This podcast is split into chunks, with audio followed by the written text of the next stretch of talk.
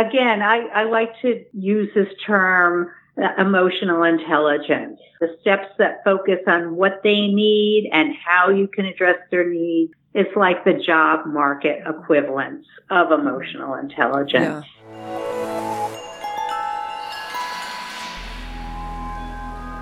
Welcome back to the Faculty Factory podcast.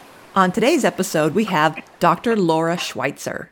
Doctor Schweitzer is a president emeritus and more recently, on a part-time remote basis, is the vice president for health sciences at SUNY University at Albany.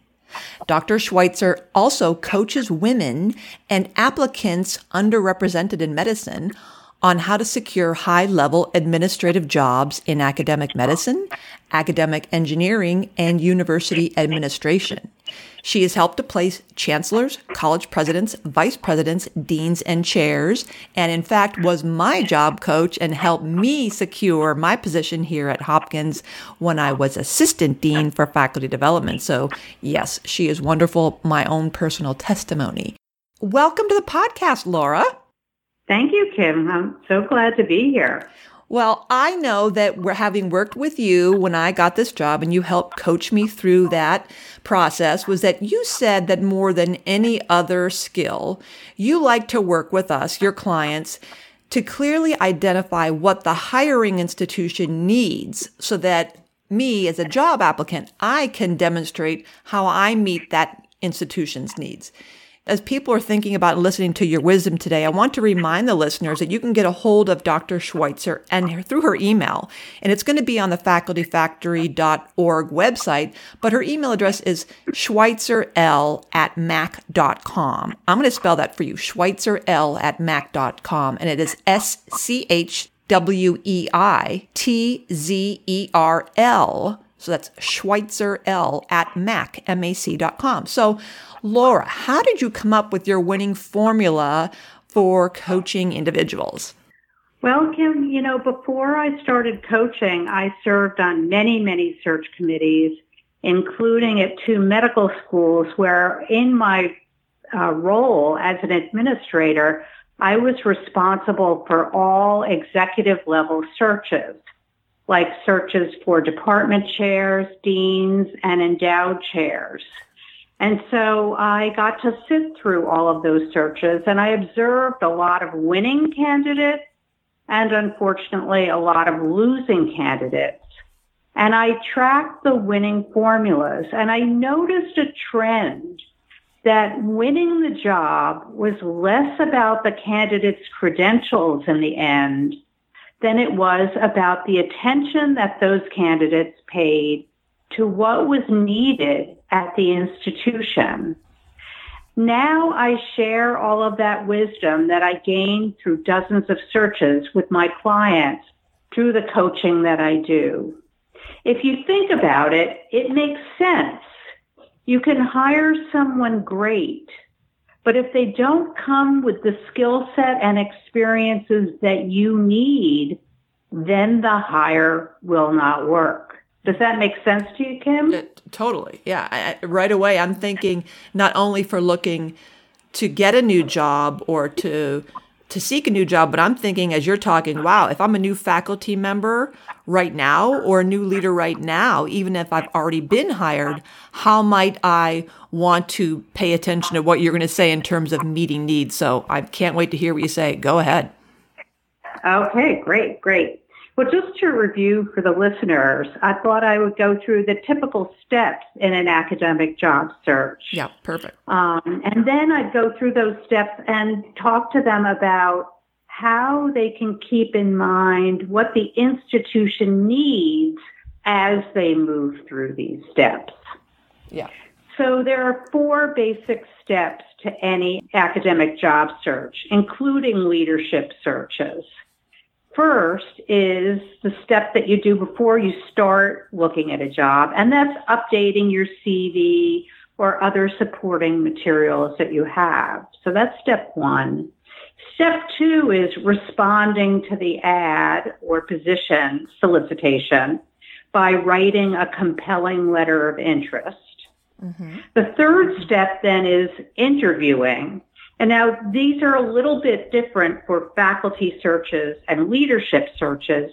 For faculty positions, typically, this can be one step, an on-campus interview.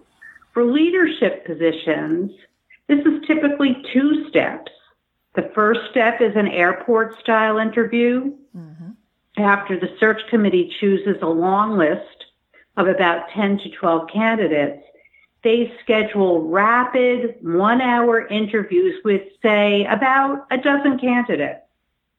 Those are, or at least before COVID, those were typically done in an airport hotel. Right. So that the many candidates can fly in and out.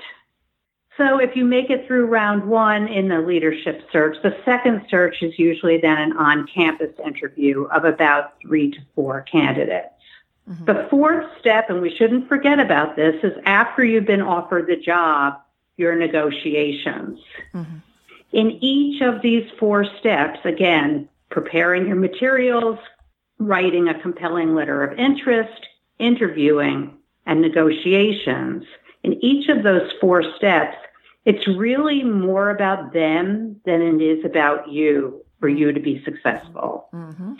So I'd like to provide some examples of how to apply that principle at each one of those steps. Would that be helpful, Kim? Yes. Yeah. And, and I, I, I'm just laughing to myself because I was just talking yesterday with some friends about um, the book, The Purpose Driven Life, Rick Warren. And the first sentence in that book is, "It's not about you." And it just made me think, oh my gosh, the same thing with uh, interviewing and doing a great job at your institution. It's not about you.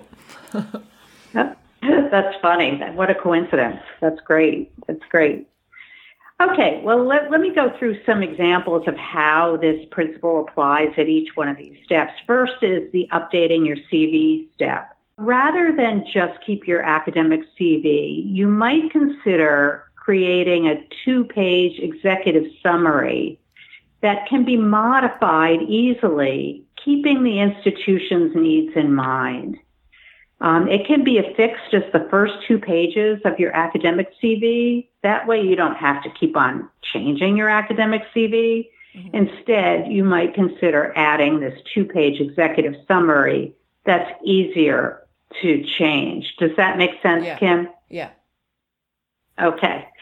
The second, in writing a compelling letter of interest, what I do is I work with my clients to bullet out what the ad or position description says the institution needs. And I have them write their letter of interest along that line of explaining what they're bringing to the table to meet the institution's needs. Mm-hmm. In the third step, interviewing, I think the best way to prepare, everyone should always think about likely questions that they're going to be asked. It's a mistake to go into an interview just saying, okay, well, I guess I'm prepared and I think I'll wing it. You want to prepare for interviews. The best way to prepare is to answer likely questions that are based on the position description of what they need. They're likely going to ask you those questions. Mm-hmm. And then finally, in negotiations, and this is one that may be less intuitive, but absolutely just as important because you can still lose the job during the negotiation phase, you should frame your requests around how you want to be successful at the job they need done, mm-hmm. not just a list of what you want. Right. Wow. Okay? That's really critical. Yeah, everything. I love it. All those, each of those four elements are just like the fundamentals of communication, and you are really showing a responsiveness to, like you're saying, the, the needs. It's it's kind of flips that the interviewing or job application on its head, because I think many of us who don't, if we've not thought about this or are too junior at the whole process, think it's I have to sell myself and I'm selling me and it's me, me, me, all my successes and what I'm great at, what I'm good at, and what I need, what I want. Rather, this is a lot deeper into like emotional intelligence. I love it. In fact, I use that term, job emotional intelligence, in describing this to my clients. That's uh-huh. exactly right. That is exactly right. Uh-huh. So I thought it would be kind of fun to step through what I've seen as pretty common mistakes that clients make or that job applicants have made. Ooh, good. Yeah. Uh, with respect to thinking about, you know, thinking about the institution. The first mistake is making yourself sound so great or important that you give the impression that you could take or leave the job. I think that people who are hiring want to hire someone who really wants to be at their institution and really wants the job. Oh. And again, that job emotional intelligence, uh, you know, that, that conveying the thought that you really are excited about the position. Who wants to hire somebody who is not so hot right. on, on the job? It makes me think of um, if you want to engage in, in a relationship with someone, uh, find a, a life partner or a best friend. Why would you want to have a life partner or a best friend whose position is, eh, I'll take you or leave you. You know, if you know if you, you want to be my best friend or partner, whatever, I can find somebody else. It's no big, no skin off my, my back. Um, that kind of nonchalance, and I and I get that. So it's um it's a desire to show confidence, and you don't want to be too needy, but I think that risk is exactly, I love how you pointed that out, that, well, geez, you know, are we going to be doing, you know, you're going to be doing us a favor by coming here? And that kind of reeks a little bit of um some arrogance that makes people feel like maybe you're not going to be uh, such a team player because you really don't seem to have any real desire or interest or a passion for work, working with us. You're treating this as kind of like, well, let me see if you come up to my standards. And that sounds a right, little bit risky. Right. Yeah. Yeah. One, one way that plays out as an aside is, you know, you always have time to ask questions during an interview, and the kinds of questions that you ask can tell a lot about yourself. In fact, I think I've seen people lose jobs more often or get jobs more often based on the questions that they ask during the interview. If you show that you've done research, that you've worked hard to learn about them, et cetera, in your questions, if the questions are what I refer to as substantive, mm. that shows that you've put in some effort and that you really care about them and you care about the job. If you just ask a, you know, a question like, well, what's it like to live in San Diego? That is such a throwaway and a lost opportunity. And it shows that you haven't spent the time and energy to learn about them to ask a substantive question. That's right. So mistake two is with respect to putting your materials together like your C V. If your materials are cookie cutter and um, solely focus on who you are and what you've done without thinking about what they're looking for and need, those materials will not be as attention-grabbing and impactful for them. Mm-hmm. Uh, when people review things like C Vs, they literally go through and they think about what they need, and they'll highlight in the C V, you know, the fact that you were the chair of a such-and-such committee, and, oh, we need someone with that expertise. You need to make that easy on the people who are reading your C Vs. After all, they have stacks of them, and you need to make it easy for them to find that information. The third mistake is to feel compelled when they ask for a C V in uh, in the ad, and they say you need to submit a letter of interest, a C V, and the names of four references. It, you, if you feel compelled to just use your academic C V, again, you're losing an opportunity. Mm-hmm. That's where the two-page executive summary comes in handy, because it's a document that's easy to change, and it highlights what you've done that is important to them. That summary can be attached as the first two pages to your academic C V. And then beyond updating, you don't need to change your C V at all. that kind of two-page executive summary, which is one of the first things that I work with my clients to put together, is a great document. Mm-hmm, mm-hmm. I think maybe I worked with you on putting one together. Did I? You did. And and I want to get back to what you, I love, what you tra- trained me to do was to have mantras.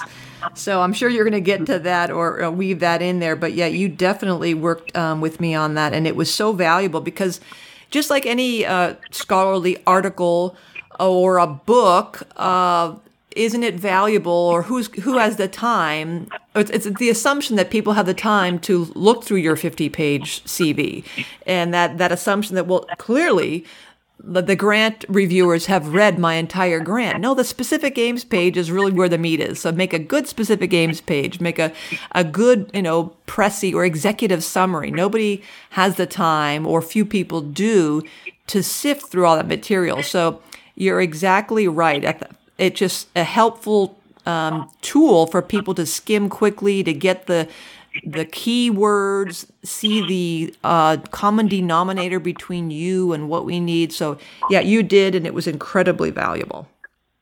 Oh, I, I love that you brought up the mantra and that you remember that. So the mantra, just to skip to that, is uh, four or five points that you want to make about why you are especially prepared for this job, for what they need. Mm-hmm. Um, and it's, uh, you know, I, I try to have my clients do one sentence mantras, four or five of five of them at max, and uh, for them to really communicate why you are the best candidate for this job. So thanks for, I'm so thrilled that you remember that. That's great. I know. I I, told, I always I always credit my job coach Laura Schweitzer for that. And I when I in our leadership courses here at Hopkins, I oftentimes uh, use that as a reminder, a basic communication skill that. So often, um, academics, we are so excited by our research and our pr- clinical practice that when someone asks us a question, we go into this long dissertation using these multisyllabic words. And sometimes in our zeal, we don't notice that the other person's eyes have kind of glazed over and they really don't understand where we're going. And it's the whole, the notion of the elevator pitch and the and the brief C N N type headline sentences and bullet points that you just, like a politician, when they're asked a question, sometimes you wonder, they didn't answer that question at all. It's their go to the mantra. You go to the mantra, you go to the mantra, and it should just roll off of your tongue as a reminder. Well, like I said earlier, I'm I'm all about innovation and I love creativity, and this opportunity to build something new really excites me. And so you just say that over and over and over again, that when people get together and review you as a candidate, they'll, they'll say, well, I know she's innovative and she likes to build things and she really is creative, because you will have put that in their heads and beat them about the head with that, that those phrases will then consciously and subconsciously come up in their heads because you've repeated them so often, that you want them to be right. Very clear, as like a politician does, that this is what I'm about, and you don't let them forget right. it. Right. And if, if those things that you've repeated two or three times are directly related to what they need, that's especially going to be helpful. Absolutely. Okay, so mistake number four is writing a vanilla letter of interest and just summarizing your life's work. And clients that come to me who have gone through a couple of searches and failed, that's typically, mm-hmm. and, and they didn't even make it to the first round. Mm-hmm. It's typically because of that letter of interest and the fact that they've literally taken their C V and just repeated it. And again, that's a lost opportunity. Right. Um, the best way to do a letter of interest is to um, actually specifically talk about what they need, what they're seeking, and uh how you meet those needs. So in interviewing, again, I, I think I mentioned this at the beginning, that in order to prepare for an interview, um, well, first of all, mistake number five, not preparing at all and just thinking, well, you know, I I should be able to answer the question. No, mm-hmm. you real you can be stumped by the simplest questions if you haven't thought in advance about what might be asked and what you might say. So the best way to prepare is to think about, you know, what they need. And here's an example.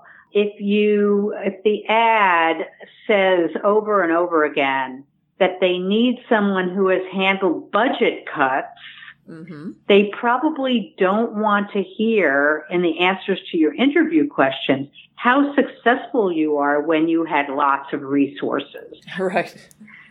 yeah. And, you know, it's it's amazing how clueless.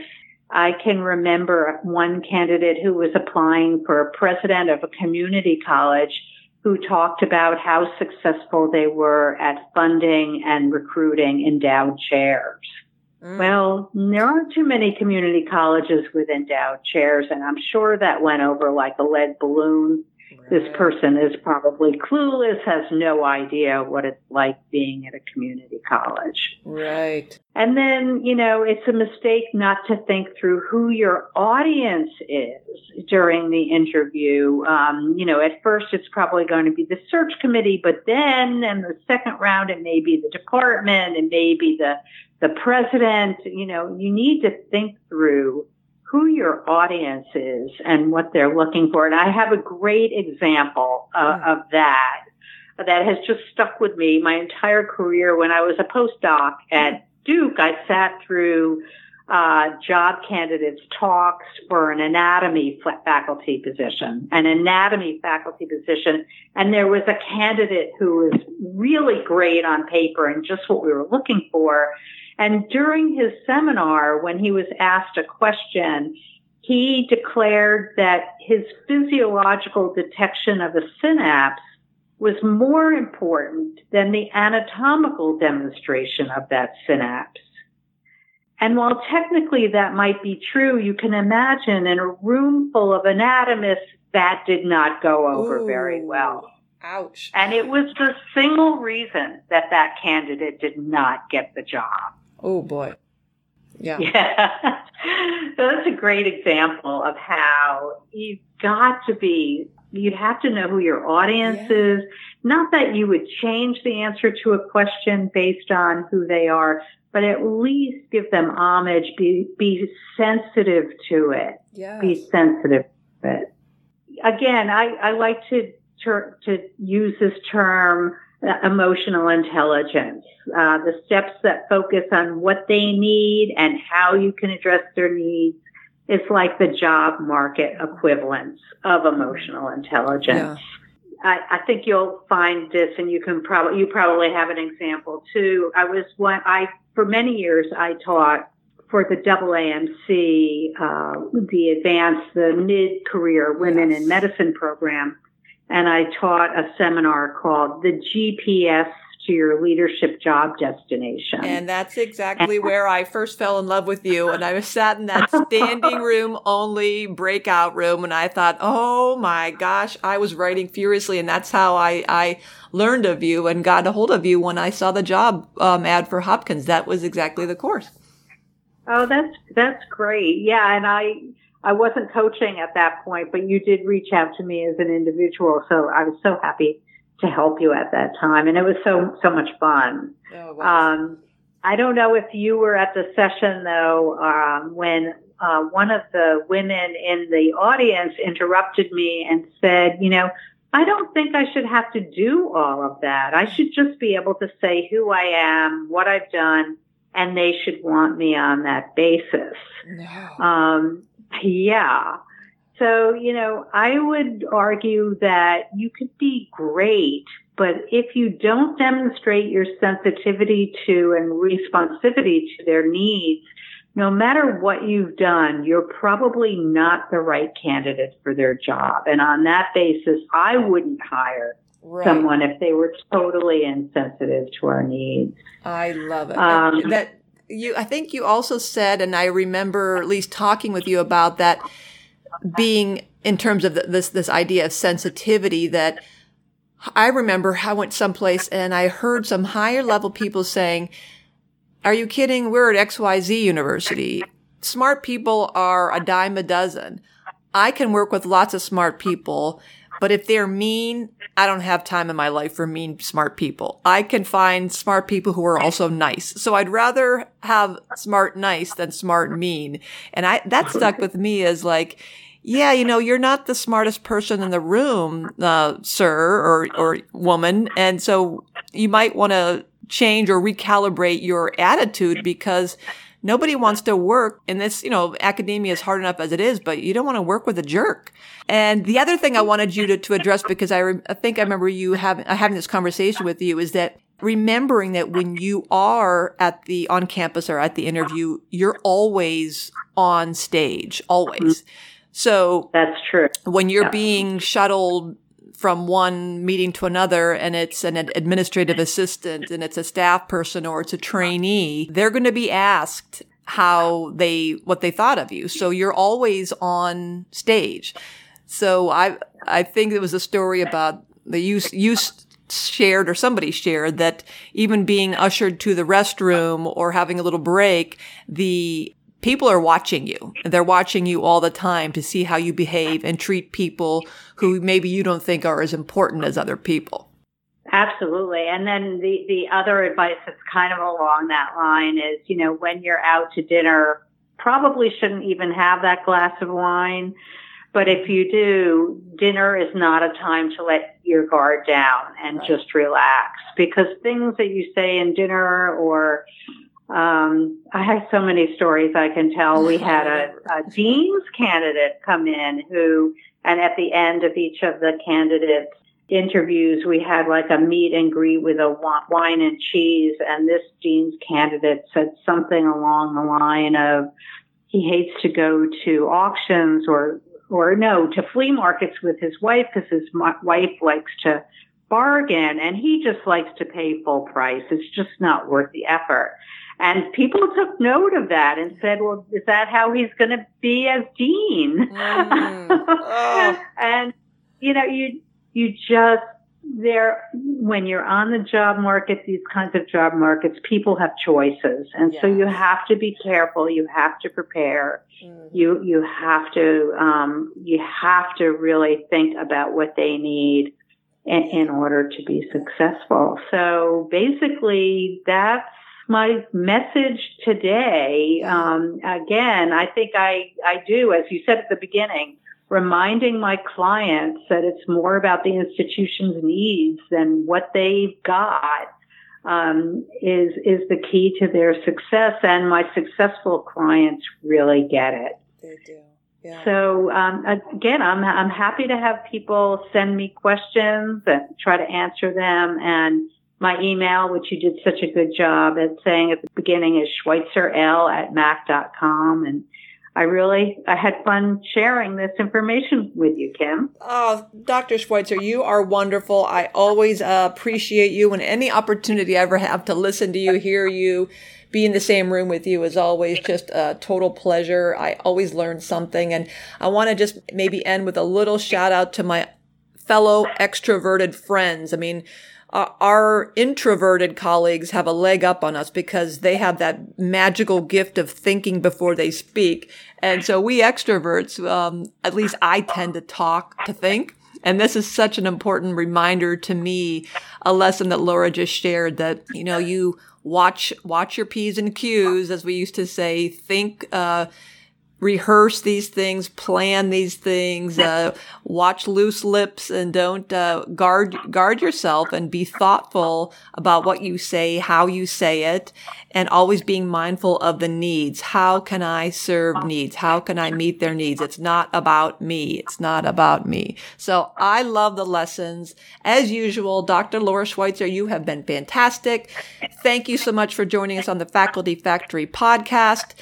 Check her out. Email her at schweitzerl, that's S C H W E I T Z E R L, at mac dot com. Until next time, we'll see you or hear you back on the Faculty Factory.